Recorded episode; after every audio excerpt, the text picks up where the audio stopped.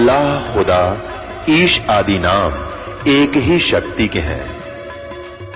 वो कैसा है, कहाँ है, कैसे मिलता है, किसने देखा है?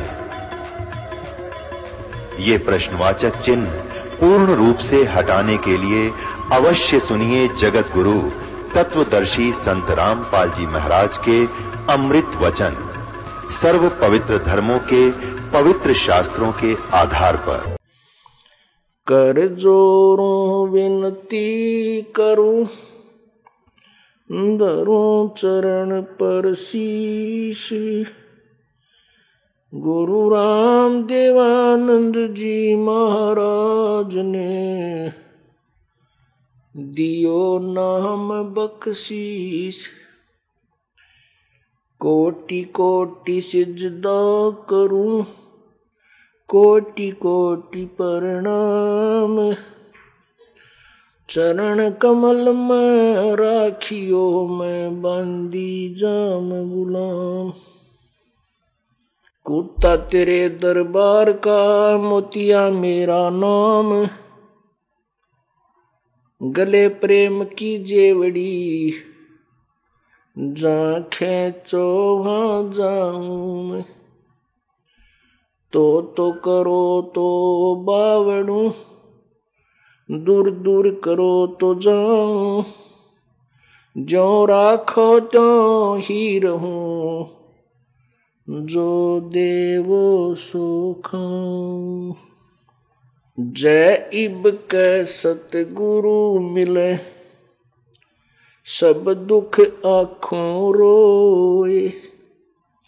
चरणों ऊपर शीस धरूं, कहूँ जो कहनी हो, कबीर गुरु जी मिलेंगे पूछेंगे कुशलात आद अंत की सब कहूँ, अपने दिल की बात गुरु जी तुम ना भूलियो।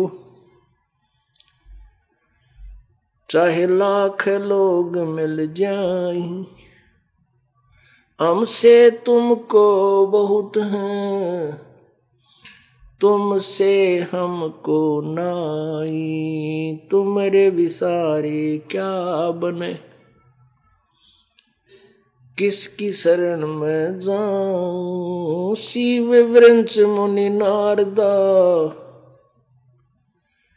इनके हृदय न समाऊं। अवगुण किए तो बहुत किए, करत न मनी हार।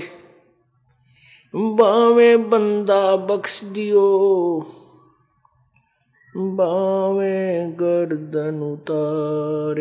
अवगुण मेरे बाप जी। बख्शो गरीब नवाज़। जो मैं पूत कपूत हूँ, बहुर पिता को लाज। मैं अपराधी जन्म का नक्सक बड़े विकार। तुम दाता दुख बंजना मेरी करो संभार।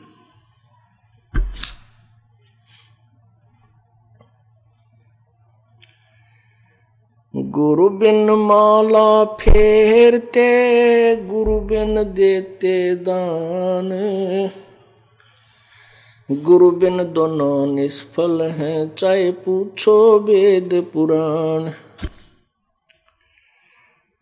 राम कृष्ण से कौन बड़ो? उन्हों भी गुरु कीन। तीन लोक के वेधनी ही गुरु आग आदीन।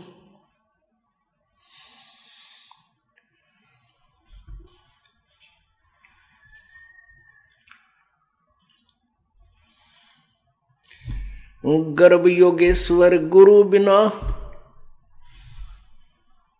करता हर की सेवे। कह कबीर बैकुंठ से है, फेर दिया सुख देव राजा जनक गुरु किए, फिर कीनी हर की सेव। कहे कबीर बैकुंठ में उलट मिले सुख देव आज सुबह के सत्संग में श्रोताओं ने राजा अम्बरीश के विषय में सुना कि नान, श्री नानक साहेब जी वाली आत्मा राजा अम्बरीश थे सतयुग में। और वो ऐसे साधक थे, ऐसी पुण्यात्मा थी, विष्णु जी के उपासक थे, कि दुर्वासा जैसे सिद्ध पुरुष सन्यासी, कर्म सन्यासी, उस कर्म योगी गृहस्थी अम्बरीश के सामने नतमस्तक हुए। उसके बाद वही राजा अम्बरीश वाली आत्मा त्रेता युग के अंदर राजा जनक बने जो सीता जी के पिताजी कहलाए। उस समय वो पुण्यात्मा पूर्व संस्कारों से भक्ति की रुचि में बहुत ज़्यादा थे। त्रेता युग में राजा जनक पूर्व संस्कारों के कारण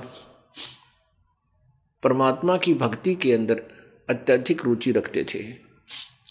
परमेश्वर, कबीर भगवान,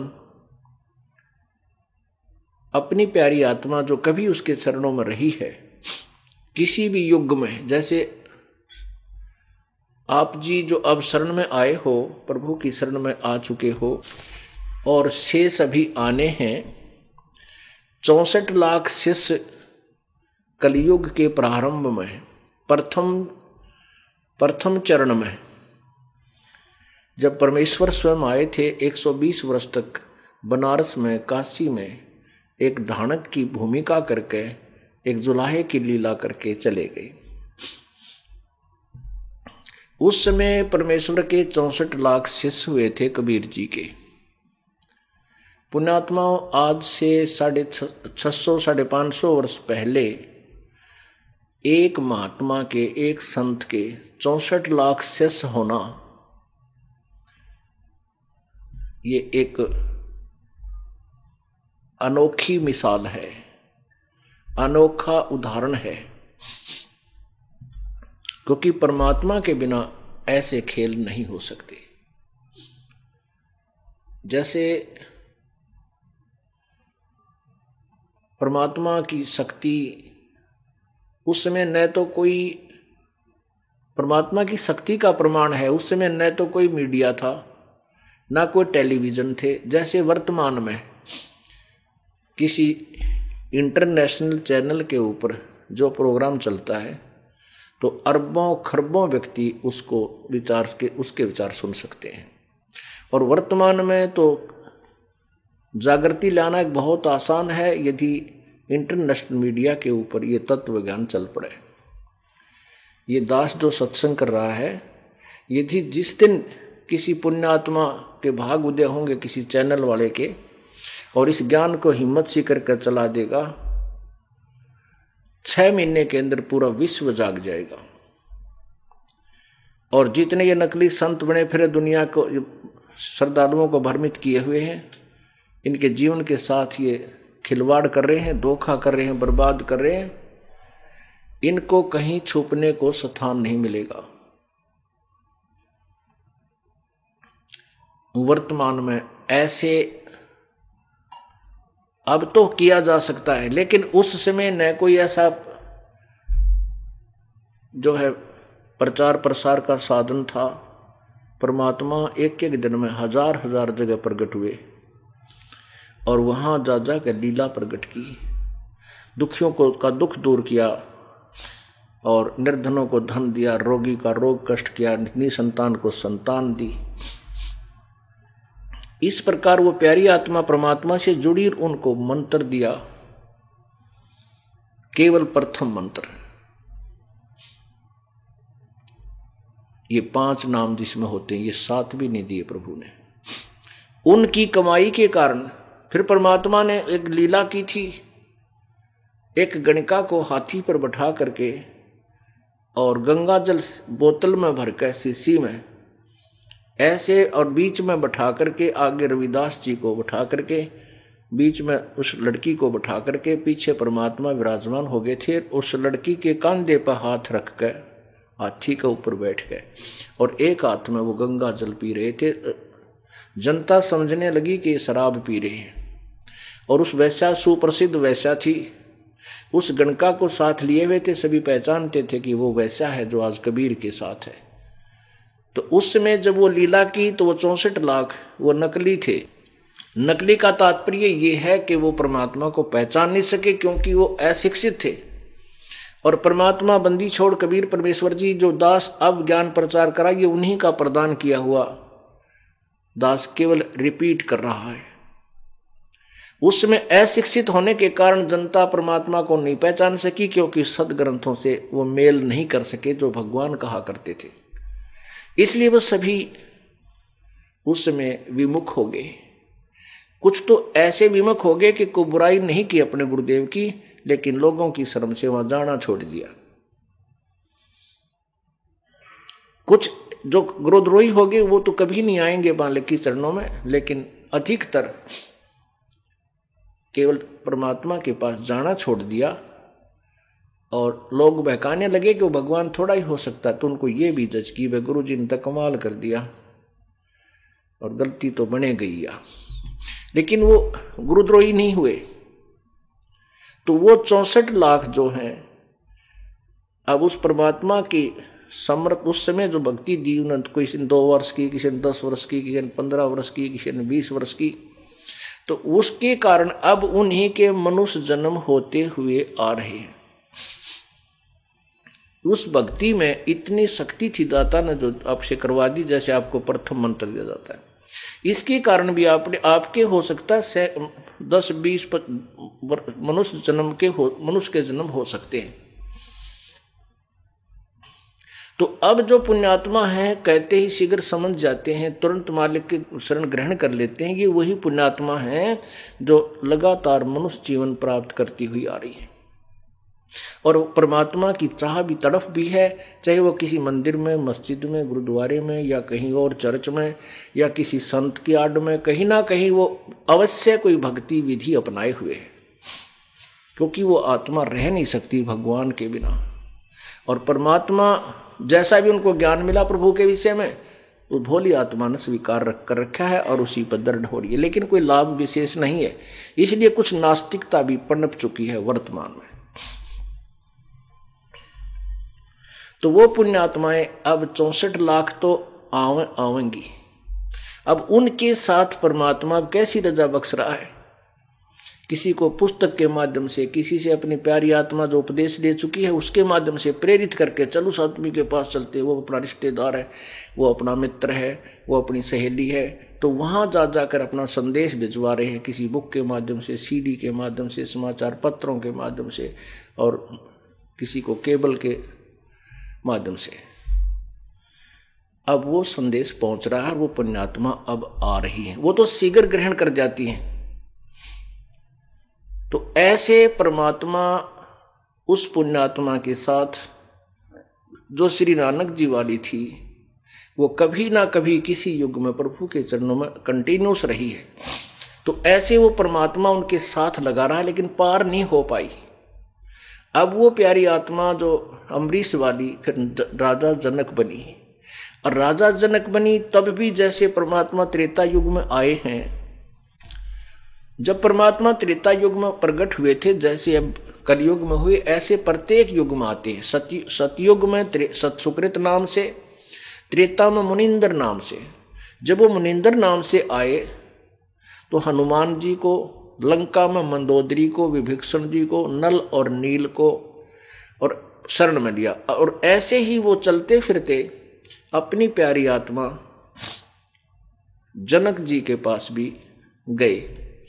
उनको यथा, पहले उन्होंने जो भी ज्ञान ग्रहण ग्रहण कर रखा था, अष्टावक्र से भी जो कुछ ज्ञान ग्रहण किया था तो परमात्मा के ज्ञान को सुनकर उनको फीका लगा। लेकिन फिर भी वो ब्रह्मा, विष्णु, महेश से आगे मानने को तैयार नहीं हुए। परमात्मा क्या कहते हैं? गोता मारू स्वर्ग में और जा बैठू पाताले। गरीब दास ढूंढता फिरूं अपने हीरे मोती लाले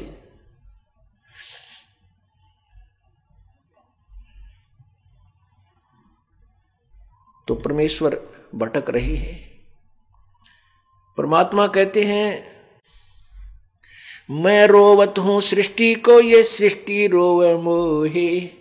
कबीर परमेश्वर कह रहे हैं कि मैं तो इन बोली आत्माओं को रो रहा हूँ कि तुम मेरी संतान हो, ये तुम्हारा स्थान नहीं है, ये लोग आपका नहीं है, आप काल के जाल में फंस रहे हो। तुम मान जाओ मेरी बात, आ जाओ मेरी शरण में। और ये मुझे ढूंढ रहे हैं, हे सर्व सुखदाई भगवान, हे पूर्ण मोक्षदायक परमात्मा, हे संकट मोचन मुझे हमें संकटों से बचा लो, हमारा मुक्ति कर दो।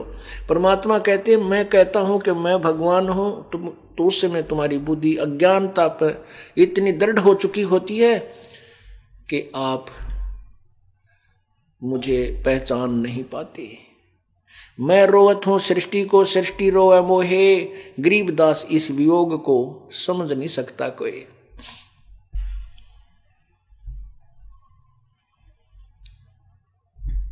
अब उसी दृष्टिकोण से नानक जी को परमात्मा पुण्य मिले, उनको पाँच नाम फिर प्रदान किए। क्योंकि जो पुण्यात्मा होती हैं, वो संत का आदर विशेष करती हैं। तो परमात्मा संत रूप में वहाँ पहुँचे, उनको यथार्थ ज्ञान दिया, लेकिन मंत्र प्रथम अवश्य ले लिया जनक जी ने, लेकिन आगे कदम बढ़ाने की हिम्मत नहीं पड़ी। परमात्मा ने वहाँ से प्रस्थान किया।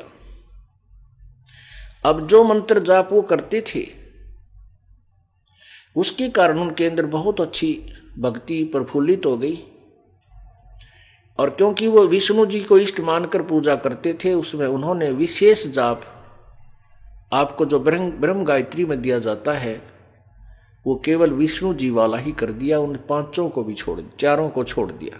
और एक उसने जो माया का बीज मंत्र था, जो आपको इस गायत्री, ब्रह्म गायत्री मंत्र में दिया जाता है, इन दोों का जाप किया।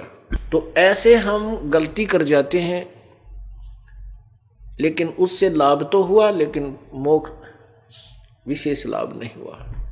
जैसे एक चूर्ण बनाया जाता है, उसमें चार पाँच आइटम मिलाए जाते हैं, किसी में दस ग्राम लौंग, दस ग्राम सूंठ, दस ग्राम इलायची छोटी, दस ग्राम बड़ी, दस ग्राम किशमिश इन सबको मिला करके एक विशेष औषधि बन जाती है। इसमें से कोई मनुखा मनुखा दाग खाता है, किसमें किस्मत खाता है, इसमें से कोई सूंठ सूंठ खाता है तो विशेष लाभ नहीं देती, केवल एक ही प्रकार का वो गुण उसमें होता है। इसी प्रकार ये पूरा मंत्र जो बना रखा है, एक जड़ी है, या एक बूटी बना रखी है प्रभु ने। इस पूरे को ही फांकने से बात बनेगी, इस मिश्रण को अलग नहीं करना। ऐसे जनक जी के पास विष्णु जी का ये मंत्र विशेष जाप करता रहा, उससे कुछ उसमें शक्ति सिद्धि आ गई। अपुण्यात्मा प्रसंग चल रहा है। प्रसंग चल रहा है कि सुखदेव ऋषि, जब भगवान शंकर जी के वचन सुनकर और पार्वती को जो वो ज्ञान दे रहे थे, उसमें गंदे अंडे में वो था। वो गंदा अंडा तोते का तोता बना और वहाँ से उड़कर वो भाग लिया। व्यास जी की पत्नी, व्यास जी की पत्नी जमाही ले रही थी। ऐसे वहाँ शरीर तोते का छोड़कर उसके सूक्ष्म शरीर से, उसके मुँह के माध्यम से पेट में चला गया और जब उनका योग हुआ मिलन का तो उस समय व्यास जी की पत्नी ने जब गर्भ धारण किया तो सुखदेव गर्भ में, बालक रूप में पलने लगा। अब हमने आपको साथ साथ ये सवसम वेद भी सुनाना है, ताकि आपकी आत्मा में दृढ़ता आवे कि सचमुच परमात्मा कबीर जी थे, उन्होंने तो अनमोल ज्ञान दे रखा है।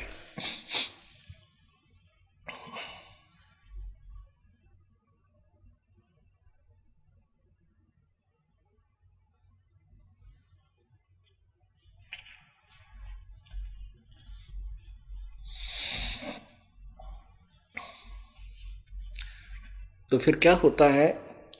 अब सवसम वेद से आपको सुखदेव की उत्पत्ति सुनाता हूँ।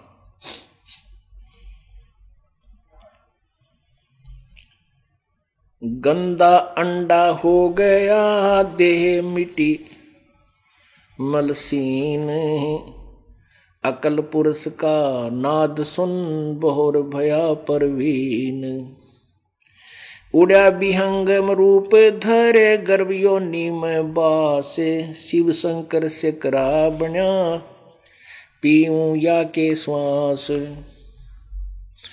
ब्रह्मा, विष्णु, महेश, लग भया समांगम आन, चोर हमारा उदर में इब होरी खेचा आपको फिर एक बार मौखिक सुनाता हूँ।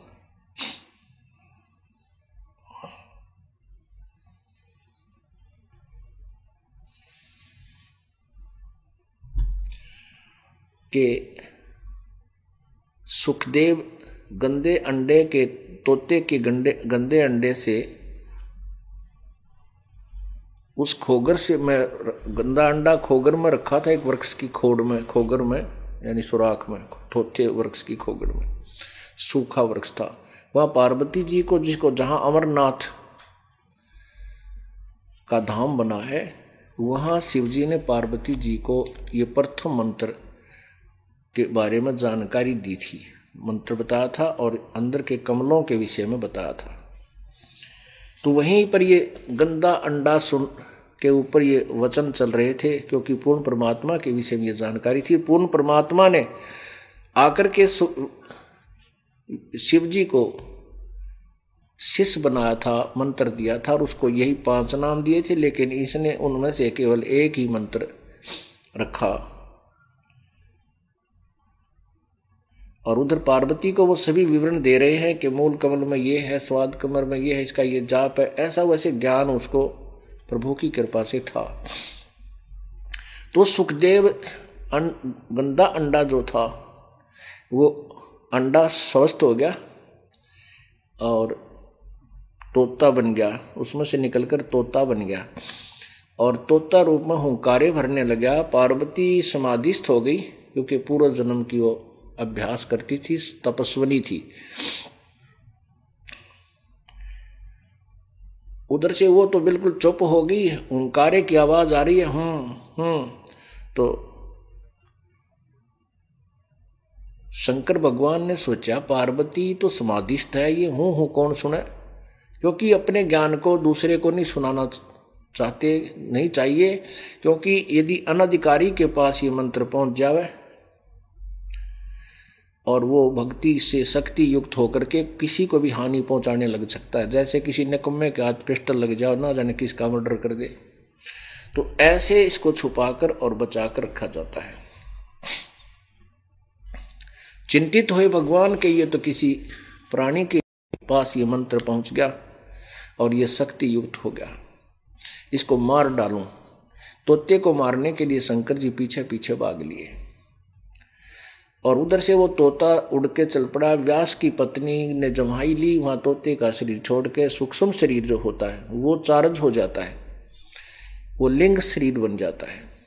तो उसमें पेट में पहुँच गया और जब पर व्यास की पत्नी गर्भ धारण किया तो उस समय वो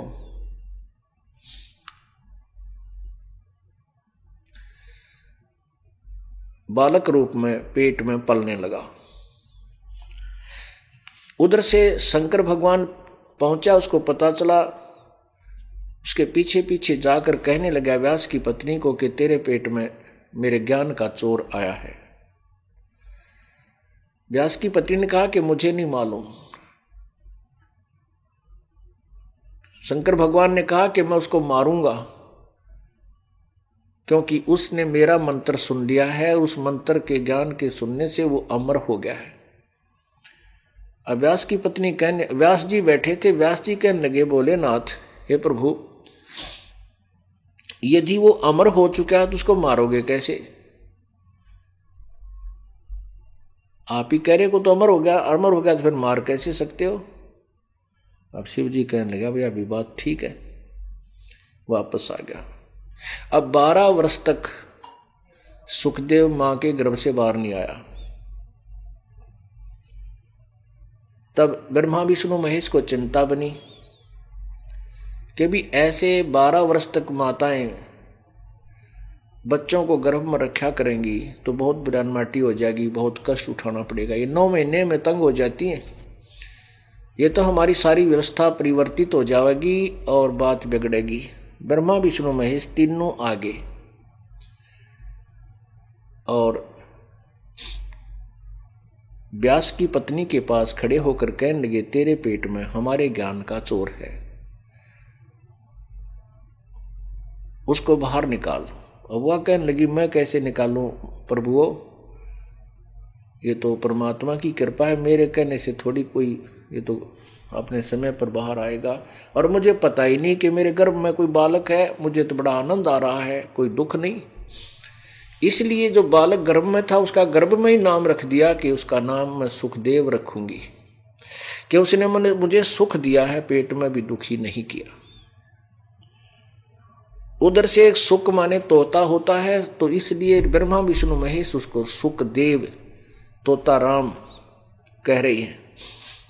उसका नाम सुखदेव तोता राम धर दिया। सुखदेव का तोता, और देव माने भगवान हे तोता अब वो कहने लगे कि, सुखदेव, तू बाहर आ जा। सुखदेव कहने लगा कि, नहीं आऊँ बाहर प्रभु, मैं बाहर नहीं आ सकता, नहीं आऊँगा प्रभु, क्योंकि आपकी त्रिगुणमयी माया बड़ी खतरनाक है, ये जीव की बुद्धि भ्रष्ट कर देती है, बाहर आते ही। क्योंकि माँ के गर्भ में बच्चे को पूरी जानकारी रहती है, इस माया का त्रिगुण माया का केवल उस गर्भ में असर नहीं होता, ये ईश्वर, इस प्रभु की देन है कबीर परमेश्वर की। वहाँ उसको सब यादाश्त रहती है कि पिछले जन्मों में मैंने बहुत जुल्म किए थे, मैंने भक्ति नहीं की। और बाहर आती है, ब्रह्मा, विष्णु, महेश के तीनों गुण ऑटोमेटिक प्रभाव डालते हैं और जीव को याद ही रहता, तू कौन है? नए सिरे से उसको पढ़ा जाता है, ये तेरा चाचा है। बोल, चाचा, कह माता को, माता, ये तेरी माँ है, या तेरा बहन है? ऐसे फिर कह ख गड़ ये सारे कुछ फिर नए सिरे से उसमें फ़ीड किए जाते हैं। तो उन्होंने कहा कि तुम अपनी अपनी माया को रोको, तब मैं बाहर आऊँ, ताकि मुझे कुछ यादाश्त बनी रहे। वैसे ये ज्ञान मैंने सुबह भी सुना दिया था, लेकिन अब रिपीट करना इसलिए आवश्यक हो गया कि इसमें नए श्रोता भी आए हैं। और जब तक ये नहीं सुन पाएँगे तो आज आगे वाले सत्संग का इनका कुछ पल्ला नहीं पड़ेगा। इसलिए सुना सुना रहा हूँ। तो उसमें ब्रह्मा, विष्णु, महेश ने कहा, भाई, ये तो बहुत मुश्किल है, ऐसे कैसे रोकेंगे हम? ये तो विधान खंड होता है। सुखदेव बोला, कुछ भी खंड हो, मैं नहीं आऊँ बाहर जब तक तुम अपनी माया नहीं रोकोगे। तो उन्होंने तीनों ने कहा कि भाई हम इतनी देर माया रोक सकते हैं, ऐसे, इतनी देर, यानी फ्रिक्शन ऑफ़ सेकंड। सुखदेव बोला, इतनी देर रोक दो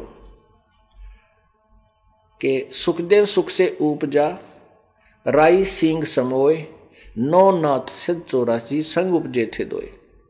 कि इतनी देर एक सिंपल एग्ज़ाम्पल दिया है गरीबदास साहिब जी ने अपनी अमृतवाणी में, कि जैसे भैंस का सींग होता है, या गाय का सींग खड़ा होता है, उस सींग के ऊपर वो राई रख दे, राई। राई होती है सरसों के दाने से भी आधी, बल्कि चौथा हिस्सा। उसको वहाँ रख दिया। अर्थात सींग तो ऊपर तो बिल्कुल नुकीला होता गाय का। खड़ी, खड़ा सींग होते हैं। इधर हरियाणा में एग्ज़ाम्पल दिया गया। तो उस सींग के ऊपर यानी राई रखी, रखते ही नीचे गिरे। जितनी देर सींग के ऊपर राई का दाना रुक सकता है, इतनी देर रोक देंगे। सुखदेव बोला, तुम इतनी देर रोक दो एक बार। उन्होंने कहते, इतनी देर माया को रोका, त्रिगुण माया को। इतनी देर में वो बाहर आया और उसको यादाश्त रही है तो बात बिगड़ जाएगी।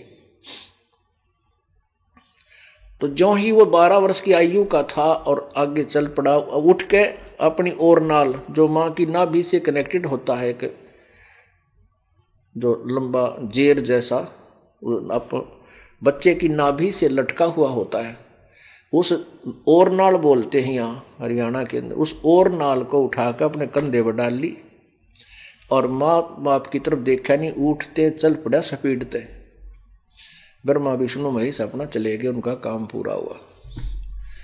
अब सुखदेव ऋषि कहने लगा, बेटा, अरे बेटा, बाहर दर्शन तो दे जा पिता, अपने पिता को।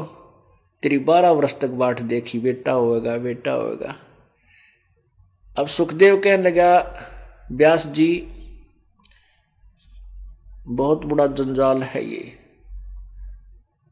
ना जाने कितनी बार तू मेरा बाप हो लिया, ना जाने कितनी बार मैं तेरा बाप हो लिया, तू हो लिया। इब कहता, पीछा छुटान दे। यदि मैं तेरी तरफ़ देखूँगा, मेरी ममता बन जा मन माने। और फंस गया मैं भी। एक लेवा, एक दोवा, देवा दूतम। कोई किसी का पिता नहीं पूतम। ऋण संबंधी जुड़ा एक ठाठा। अंश में सब बारह बाटा। ऐसा कहकर के वो आकाश में उड़ गया, उसमें सिद्धि आ गई थी। अब पूर्व संस्कार से उसके अंदर यह बैटरी चार्ज होगी। सिद्धि आगी एक सिद्धि आकाश से उड़ जाई, एक सिद्धि जल पैर न लाई, एक सिद्धि कुछ खावा न पीवे, एक सिद्धि जो बहु जुग जीवे। ऐसे ऐसी यहाँ के यहाँ के भगवानों के पास तो आठ सिद्धि हैं। और परमात्मा का जो मंत्र आपको दिया जाता है, इसमें आप में चौबीस सिद्धियाँ आ जाएँगी। आ सकती हैं जैसी जिसकी कमाई होगी, लेकिन इन सिद्धियों को हमने प्रयोग नहीं करना, नहीं तो हम काल के जाल में रह जाएँगे। और ये ऋषि जन इन सिद्धियों के खिलौनों से ही खेलते रहे, इसी में प्रभु पाकते रहे। इसी कारण से ये अपनी दुर्गति करवा कर काल के जाल में ही फंसे रहे।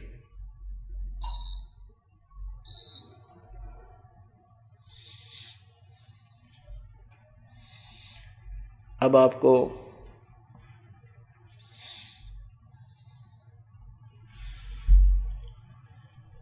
अमृतवाणी सुनाते हैं प्रभु की। वो सवसम वेद जो गीता जी के अध्याय नंबर चार के श्लोक नंबर पच्चीस से चौंतीस तक कहा है कि कोई तो साधना करता है, ऐसे कोई ऐसे करता है, कोई देवताओं की पूजा करता है, कोई संयम रखता है, कोई जीव हिंसा, अहिंसा का ही व्रत रखता है। और सभी अपनी अपनी साधना को कर्म नाशक पाप नाशक ही जानकर करते हैं। लेकिन परमात्मा चौथे अध्याय के बत्तीसवें श्लोक में कहा है कि विस्तृत जानकारी तो इनके विषय में। परमात्मा के की वाणी में, उस पूर्ण परमात्मा की वाणी में, अर्थात उसके द्वारा उच्चारित उस तत्व ज्ञान में संवेद में, विस्तार से कही गई है, उस ज्ञान को तू तत्वदर्शी संतों के पास जाकर सुन। चौथे जाएँगे चौतीसवें श्लोक और उनको दंडवत प्रणाम कर, उनको कपट छोड़कर, उनसे प्रश्न करने से वो, परमात्म तत्व को, यानी तत्व ज्ञान को जानने वाले संत तुझे उपदेश करेंगे, फिर जैसे वो कैसे साधना करना, तब तेरा पूर्ण मोक्ष होगा। ये ज्ञान गीता ज्ञान से अलग है। और गीता ज्ञान दाता भी उसे अपरिचित है, इसलिए कहता किसी तत्वदर्शी संत यानी बाखबर से पूछो। तो वो तत्व ज्ञान वो परमात्मा की वाणी आपको सुनाई जा रही है। क्योंकि कबीर परमेश्वर ने अपनी पुण्यात्मा, प्यारी आत्मा गरीबदास जी का ज्ञान योग खोल दिया, अर्थात उसमें अपना ज्ञान फ़ीड कर दिया। और वही ज्ञान गरीबदास साहेब जी ने वर्णित, वर्णन किया। सुनिएगा। गंदा अंडा हो गया देह मिट्टी मल सीन अकल पुरुष का नाद सुन बहुर भया परवीन कहते हैं परमात्मा की महिमा को सुनकर एक समर्थ संत के मुँह है क्योंकि तीन लोग के प्रभु समर्थ तीन लोग के समर्थ यानी सर्व समर्थ नहीं है ये ब्रह्मा, विष्णु वही से और उनके मुख से जो वाणी बोली जाती है, वो बहुत दूर तक असर करती है। यानी वो आसपास में असर करती है। जीवों कोई भी जीव है, उसके ऊपर भी प्रभाव डालती है। इसलिए शंकर भगवान ने वो स्थान चुना, जहाँ चीटी हो सकती है क्योंकि बर्फ़ और पक्षी होगा तो उसको ऐसी आवाज़ की कि उन आसपास की वैलियों में, घाटियों में इतनी ज़बरदस्त आवाज़ हुई कि सब पक्षी उड़ कर भाग गए दूर। केवल गंदा अंडा, उसी वृक्ष, सूखे वृक्ष खोगर में पड़ा था, वो नहीं उड़ सका, जहाँ पर पार्वती जी को वो ज्ञान सुनाया गया। तो उस शंकर भगवान के मुख से, उस पूर्ण परमात्मा की महिमा जैसी उसने परमेश्वर से ही सुनी थी, और उसकी महिमा बता रहे थे। तो कहते उस परमात्मा, उस संत के, क्योंकि उस समय वो संत रूप में थे, जब पार्वती जी को ज्ञान दे रहे थे। तो उसके स, उस अधिकारी के मुख से जो वचन निकले उस गंदे अंडे पर भी प्रभाव कर गए वो गंदा गंदा अंडा भी ठीक हो गया उसमें तोता भी बच्चा भी बन गया और वो फिर बोलने लग गया उड़न भी लग गया। और उसके अंदर वो सूक्ष्म शरीर जो जीव का था वो बैटरी चार्ज होगी पुण्यात्माओं इस परमात्मा की वाणी जहाँ जहाँ भी ये जा रही है, आसपास या चीटी हाथी जो भी आसपास के जीव, जंतु या पशु, पक्षी, घास, फूस, पेड़, पौधे, इन सभी, ये भी सब जीव हैं। इनके ऊपर भी ये असर कर रही है। और इनके भी भाग उदय होंगे और इनको भी जब ये शरीर छोड़ कर जाएँगे यहाँ से तो इस, इसका क्रेडिट मिलेगा। और हो सकता है इनको मानव शरीर भी प्राप्त हो जाए एक आध और उस मानव शरीर में यदि कोई संत नहीं मिला और ये बकवादों में लगे रहे तो फिर काल के गड्ढे में वापस।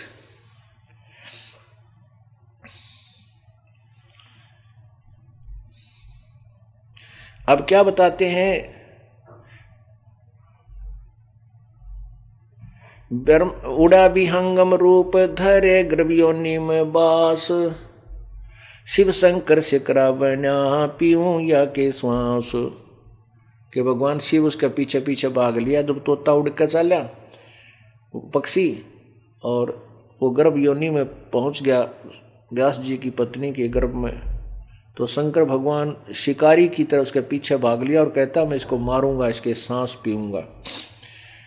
उसके बाद फिर कहते हैं, ब्रह्मा, विष्णु, महेश, लग फिर बया समागम आने ब्रह्मा, विष्णु तीनों इकट्ठे हो गए महेश चोर हमारा उदर में इब होरी खेचा ताने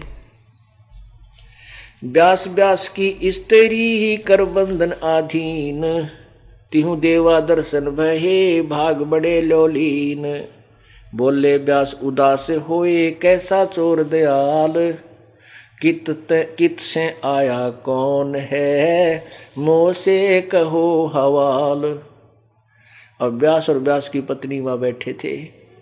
ये तीनों आकर कहने लगे कि हमारा चोर तेरे तेरे उदर में है। अब व्यास और व्यास की पत्नी हाथ जोड़कर कहने लगे, हे, तीनों देवताओं के आज दर्शन हो गया आज हमारे बड़े भाग हैं। लेकिन हे प्रभु कौन कैसा चोर और कितना आया, कहाँ से आया, हमसे कृपा बताइए। शिव बोले शिव बोले, बाणी कहे, बाखों विधि संयोग, दई चरित्र देवा रचे सुरत नृत संजोग। जन्म योनि नहीं तासे कह दे ग्रह नाद, ब्रह्म तत् हमरा सोन्या, ताते बाद विवाद। शिव जी कहता कि इसने हमारा ब्रह्म ज्ञान सुन दिया इसलिए हमारा यो वाद विवाद झगड़ा है। कह व्यास की स्त्री सुन ब्रह्मा विष्णु महेश, ये पुत्र सुख देव है, सुनियो बचन संदेश। बोलत सुखदेव, गर्भ में सुनियो तीनों देव, अलख, लख चौरासी में पड़े भिन भिन भाखों भेवे। अब कह सुखदेव गर्भ माँ के पेट से बोलता है बोलत सुखदेव गर्भ से है सुनियो ती, सुनियो तीनों देव लख चौरासी में पड़े भिन भिन भाखू भीव माँ के पेट से सुखदेव बोलता है कि मेरे मेरी बात सुनो मैं सब नारायण नारी अपनी वर्ण बताता हूँ कि मैं ना जाने कितनी बार दुख पाया कितनी बार मैंने कष्ट उठाए अब के ये संकट मोल नहीं लूँगा। कीट पतंग भवंग हवे योनि धरी कई बार। अंत कोट जुग हो गए, जामन मरण हमारे। व्यास व्यास की पत्नी के गर्भ से सुखदेव कह रहा है, कीट पतंग और भवंग, यानी कितनी बार सांप बने। और न बने कितनी बार अन्य योनिया धारण की। अनंत कोट युग हो गए जन्म मरण हमारे। क्योंकि माँ के पेट में तो पूरा रोशनी होती है पीछा जन्म ऐसे जुलम हुए, मेरे संग में हे भगवान, इब कई गंध से माँ के गर्भ से निकाल दे, इस कैद से आपको कभी नहीं भूलूँगा। बाहर आते ही ये ब्रह्मा, विष्णु, महेश का इतना ज़बरदस्त प्रभाव होता है कि एक सब कुछ बोल जाता है। द्वादश वर्ष पुगाए, करे बाहर आए देव। ओल नाल कमर कसी, चले पंथ सुखदेव। व्यास कह, सुखदेव, से कहा चले चितभंग? बोले, बालक ब्रह्म गति एता ही सत्संग। अब व्यास जी कहते हैं, सुखदेव से कहते हैं कि कहाँ चले चितभंग? कहते हैं बुद्धि भ्रष्ट कहाँ भाग रहा? तो मेरा बेटा होकर के। अब वो बालक कहता है कि बस भाई, इतना है सत्संग। तेरा मेरा इतना ही मेल, इतना ही मेल था। अब मैं इस उलझन में उलझू को ना व्यास कह, सुखदेव से कहाँ चले चितभंग? बोले, बालक ब्रह्म गति ही एता ही सत्संग। तेरा मेरा बस इतना ही मेल था। सत्संग मानी इतना ही संग था। अब आगे का कोनी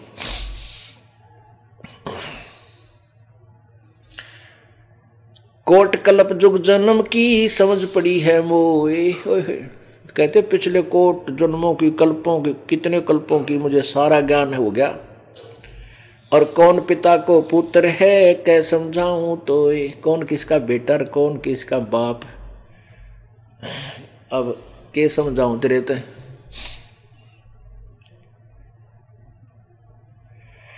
गरीब पाँच तत्व तत मिले उड़े भी हंगम रूप। हंकारा तभी बरा, बोले सत स्वरूप गगन मंडल को उड़ गए बैकुंठों की आबास तीन लोक विचरित फेरे है जीव शब्द निवास। ऐसा जीव जिहान में मट्टी मैल संजूत। शंकर से सतगुरु में ले पद पावे अनुभूत। गर्भ मरण पर मारे है गर्भ मरण गर्भमणि पर मारे है, जे सुख देसा होए। जनक किए गुरु आन कर छूटे सकल दरोए।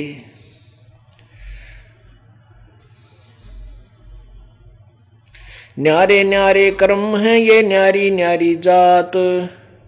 कोई काहू का है नहीं, झूठा संगी साथ। अब यहाँ जाति का अर्थ अपनी जाति से नहीं, जीव की जाति से। न्यारी न्यारी जात जैसे मनुष्य जाति, फिर पशु जाति के, फिर पक्षी जाति के। ऋण संबंधी जुड़े हैं ये मादर पिदर भ्रात ग्रदारा और स्त्री। आप आप को जाते। कहते हैं, ऋण संबंधी। परमात्मा समझा रहे हैं कि उन, इन, उन दोनों को पात्र बना के कबीर जी हमें ज्ञान देना चाह रहे हैं। क्या कह रहे हैं कि ऋण संबंधी जुड़े हैं मादर, पिदर माता पिता और भ्रात भाई और ग्रह द्वारा और स्त्री। फिर आप आप जात अपने जहाँ अब मृत्यु होती जाएगी, अगले संस्कार बस ना जाने पिता कहाँ जन्म लेगा, माँ की तलेगी, बहन कहीं जाएगी भाई कहीं जन्मेगा, कोई किसी योनि में, कर्मानुसार कोई किसी योनि में। तो यहाँ कहते हैं ऋण संबंधी ऋण संबंधी जुड़े हैं ये मादर पिदर भराते। ग्रहदारा और स्त्री आप आप को जाते।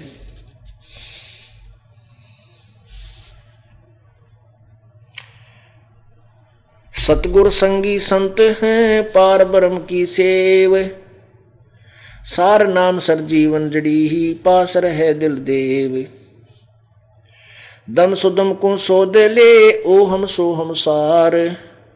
उल्टा गोता मारिए, परले पार दीदार, परले पार।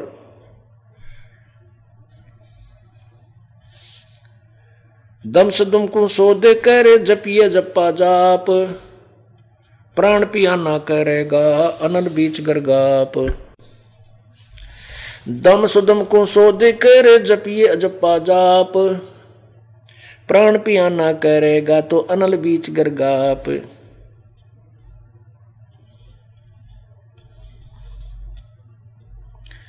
अब जिनको सतनाम प्राप्त है, वो इस वाणी को समझेंगे कि दम सुदम, श्वास उश्वास को सोध ले। अर्थात इस मंत्र का, श्वास वाले मंत्र का सतनाम, जो श्वास उश्वास से जाप कर किया जाता है, जो दो मंत्र का है। इसको सोध ले, अर्थात इसका ज़बरदस्त अभ्यास कर ले।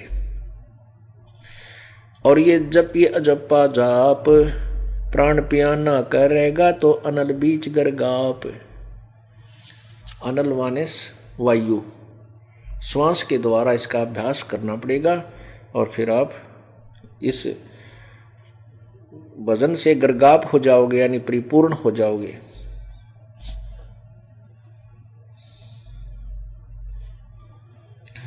बहुर विहंगम उड़त है तिरकुठी छाजे तेज। प्राण पुरुष परचा भया, लख पार ब्रह्म की सेज। इला पिंगला घाट दो, इला पिंगला घाटी दो, सुष्मण सिंध सम, सुष्मण सिंध समाये। चार मुक्ति पानी भरे, जो उस द्वार जाए। कहते हैं, चार मुक्ति जिनको यहाँ की चौथी, चार मुक्तियों जो अंतिम मुक्ति मानते हैं, इस साधना से वो चार मुक्ति तो वहाँ पानी भरे।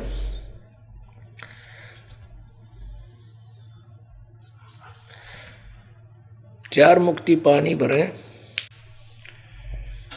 इला पिंगला घाटी दो, सुषमना सिंध समाए चार मुक्ति पानी भरे जो उस द्वारे जाए। यानी जो परमात्मा साधना बताएँगे आपको, सतनाम वाली जो आप, ये दास आपको देगा, वो मंत्र उश्वास उश्वास या जप्पा जाप जपने से फिर आपकी ये इला पिंगला अपने आप कार्य करना शुरू कर देंगी। और सुषमना खुलकर त्रिकुटी पहुँच जाएँगे। सब कमलों के, को खोलते हुए और कहते हैं, फिर वो परमात्मा वहाँ से आपको अपने हिसाब से ले जाएगा। दसवां द्वार अभी हमने दसवां द्वार दसवां द्वार सुना है। नहीं, वो तो बारहवें द्वार के, को पार करके परमात्मा की प्राप्ति है। तो यहाँ कहते हैं,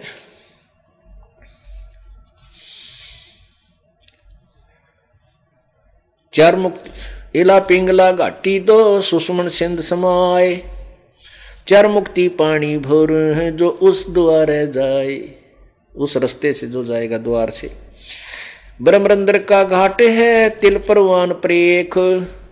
नैनो माही रम रहा ये सुरमे के सी रेख। पुण्यात्मा क्योंकि हम परमात्मा के तत्वज्ञान और भक्ति विधि से अपरिचित थे, इसलिए हमें ज्ञान नहीं था। और अब क्या बताया कि नैनो अंदर रम रहा वो सुरमे कैसी रेख? सुरमा जैसे काजल डालते हैं। ऐसा एक काला काला सा जब आप भक्ति बढ़ जाएगी आपकी आपकी भक्ति बढ़ जाएगी, ये नाम आपको दिया जाएगा, आप सिमरण शुरू करोगे कुछ दिन में छः महीने में, एक वर्ष में, दो वर्ष में। आपकी आँखों के सामने एक ऐसा तार सा कुछ भिन्न भिन्न प्रकार के काले काले से ऐसे नज़र आने लग जाएँगे इतनी दूरी पर नो, ऐसे ऐसे। ऐसा लगा जैसे कई बार तो मक्खी आ गई और ध्यान से देखेंगे तो मक्खी नहीं। यानी ज़्यादा परिपक्व होने के बाद बहुत कुछ आपको नज़र आने लगेगा। तो वो क्या होगा? वो आपकी भक्ति की कमाई का शीशा आपके भक्ति का प्रतिफल, प्रतिबिंब दिखेगा। वो भगवान नहीं है। एक कुछ ऐसे पंथ हैं जो नकली, यही दिखाते हैं कि त्राटक ध्यान कर, लेट जा, किसी को मत देख। आँखों में पानी पड़ता रहेगा। कुछ टाइम आपको क्या देखेगा कि देख सामने क्या दिखाई दिया? कि सामने देखा तो वो, देखो पूर्व जन्म की, पिछले जन्मों की भी भक्ति से दिखाई देती है। इस दास को बचपन से ही ये आँखों के सामने एक ऐसा तार सा और काली काली टिक्की थोड़ी सी दिखती थी, एक या दो दो तीन, वो दिखाई देती थी। तो मैं सोचता था या कि मेरी आँखें कमज़ोर हैं, इसलिए मुझे दृष्टि दोष है, इस कारण से दिख है। फिर जब उपदेश लिया, उपदेश लेने के बाद ये तो नरी दिखने लगी। मैंने सोचा ये कति फूट गई आँख तेरी तय चश्मे भी लुआ लिए वो चश्मे आग में कभी दिखे। वो तेरा गजब हो बस में बैठ जाता, बस के शीशे में देखा, बस के शीशे में परली साइड में दिखे। तो गुरुदेव से कहा, प्रभु, मेरी आँखें बहुत खराब हो गई। और ऐसे ऐसे दिखाई देता है। बड़े ऐसे गुरुदेव ने बोला रहा तेरी कमाई है। कदे कितने डॉक्टर के चक्कर में फंस जाए तो वो तेरा गजब हो हमने तो नहीं पता था, हम अनजान इतने थे। ऐसे फिर एक हमारा सेवक बना था। वो बाद में सेवक बना, उसके लिए, उसके साथ यही बनी, वो कितने पिछले जन्म का संस्कारी था। उसको ये, वो दिख, ऐसी दिखाई दिया करती। वो डर गया कि वो भूत प्रेत सके में। उसने पहले तो डॉक्टरों से चेक कराई। डॉक्टर बोले, भाई तेरा हमने जो करना था कर लिया। इसका ऑपरेशन होगा, तेरा जब देखाएँगे के बेउत से फिर वो डर गया कि ये भूत प्रेत है। तो इतना डरा हुआ, घर तो बार भी ना लेकर नौकरी भी छोड़ छाड़ दी। हमारे एक भक्त ने बताया कि भी आप नाम हमारे गुरुजी से नाम लो, आप स्वस्थ हो जाओगे। उसने नाम लिया। नाम लेने के बाद उसकी जो भैंसा मालिक की कृपा से निकल गया। मैं बोला भाई तेरे बीमारी के है? ने बोला, मन में न भूत दिखे, मैं कैसा दिखे? कि आँखें आगे नु ऐसे ऐसे घूमे तार सा दिखे अरे फूटे बागान, ये तो तेरी पिछले जन्म की कमाई है, लेकिन आगे की अब बनानी पड़ेगी नीतियाँ घटती चली जाएगी। उसका वाय बीमारी पाक रही थी कि मैं तो मर गया, मेरे करा के दिखाई और नू कम देखूँ को ना नू कर लू। तेरा गजब। तो हम ऐसे बिना ज्ञान के हम अपने जो ना ऐसा काम बिगाड़ देते। ऐसे मेरे पास भी बहुत से भगत आए ना, बोले, जी मैं तो कति कम दिखन लग गया। वहाँ क्या हो गया? बोला, नु तार से जाड़ा दिखे, बस जाड़ा सा किसा बोला, तार से दिखे। डॉक्टर को भी दिखा, डॉक्टर ने बोला ऑपरेशन करूँगा। डॉक्टर ने के बेरा वो के चीज़ से ऑपरेशन कर लेंगे तो भी वह नौकरी नो रहेगी, बात। है फिर कुछ और बीमारी बता देंगे ऑल इंडिया भेज देंगे। तो पुणात्मा ये सत्संग आप पूरे सुनोगे ना, सारे, जब जाके सारा कोर्स पूरा होगा। इब जैसे आज मैंने सत्संग में यह बता दी, और फिर मन माना छः महीने में नंबर आओ इस बात का, इस चर्चा का। तो में जो नहीं सुन सके, वो तो इसे वंचित रह जाते हैं। तो उनके लिए से प्रार्थना है कि या तो सीडी ले लो। सीडी हम दस रुपये में दे रहे हैं आपको। यानी अगर आप सेट लोगे तो दस रुपये में एक एक लोगे तो पंद्रह रुपये में। एक्चुअल कॉस्ट से भी कम लेते हैं। और ये सीडी आपको तीस रुपये से कम कोई देगा नहीं, किसी सत्संग में जाकर देख लेना। ये दास का उद्देश्य है कि कम से कम रेट में आम आम जनसाधारण भी को खरीद के घर बैठ के आजकल टीवी और ना तो मोबाइल में फिट हो जाए आप डलवा ले और खूब देखे, टाइम मिलते, बस में सफ़र कर रहा हो, बस में चालू कर लिया अपने। और सुनता जा, देखता जा काना गला ले वो सुन का और आगे फ़िल्म चला ले। सब कुछ दिखता तो इस प्रकार ये दास चाहता है कि पूरा कोर्स आप करो, फिर देखना क्या होता है। तो वही परमात्मा संकेत कर रहे हैं। ब्रह्मरंदर का घाट है, तिल परवान परेख, नैनो माही रम रही व सुरमे के सी रेख काजल, सुरमा कहते हैं काजल।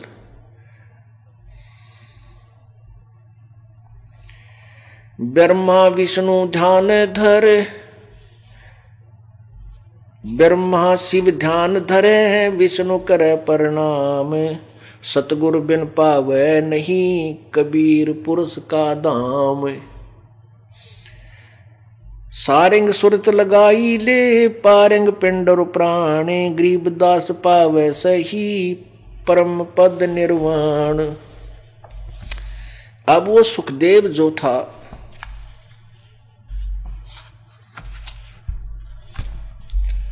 सुखदेव ऋषि, अब देखो पुण्यात्माओं जब वो माँ के पेट में था तो उसको पूर्ण न्यू कह था कि इब के मैं चुकूं को नहीं ब्रह्मा विष्णु महेश से भी कहा कि प्रभु, पाछे पिछले पार पिछले जन्मों में करोड़ों असंख्य असंख्यों करोड़ों जन्मों में बहुत बुरे बहुत ज़्यादा दुख उठा लिए मैंने। और अब मुश्किल से दाव लगा है, अब मैं चुकू नहीं। गर्भी त्याग दिया। और वह सिद्धि आकाश में उड़न की उसके कुछ पिछले संस्कार से और उधर से वो भगवान शिव की वाणी, पूर्ण परमात्मा की महिमा सुनने से वो बैटरी चार्ज होगी थोड़े समय थोड़ी सी। तो उससे मांडी पाक गया। और वो क्या करे? आकाश में उड़ जावे, स्वर्गलोक में पहुँच जावे। यहाँ पर एक स्वर्ग कोमन स्वर्ग है जहाँ का इंद्र शासक है।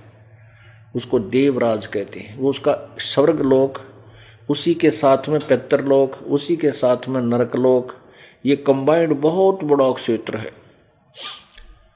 तो उस सब का जो, उस स्वर्ग का मालिक जो है, देवराज इंद्र है और नरक का मालिक यमराज है।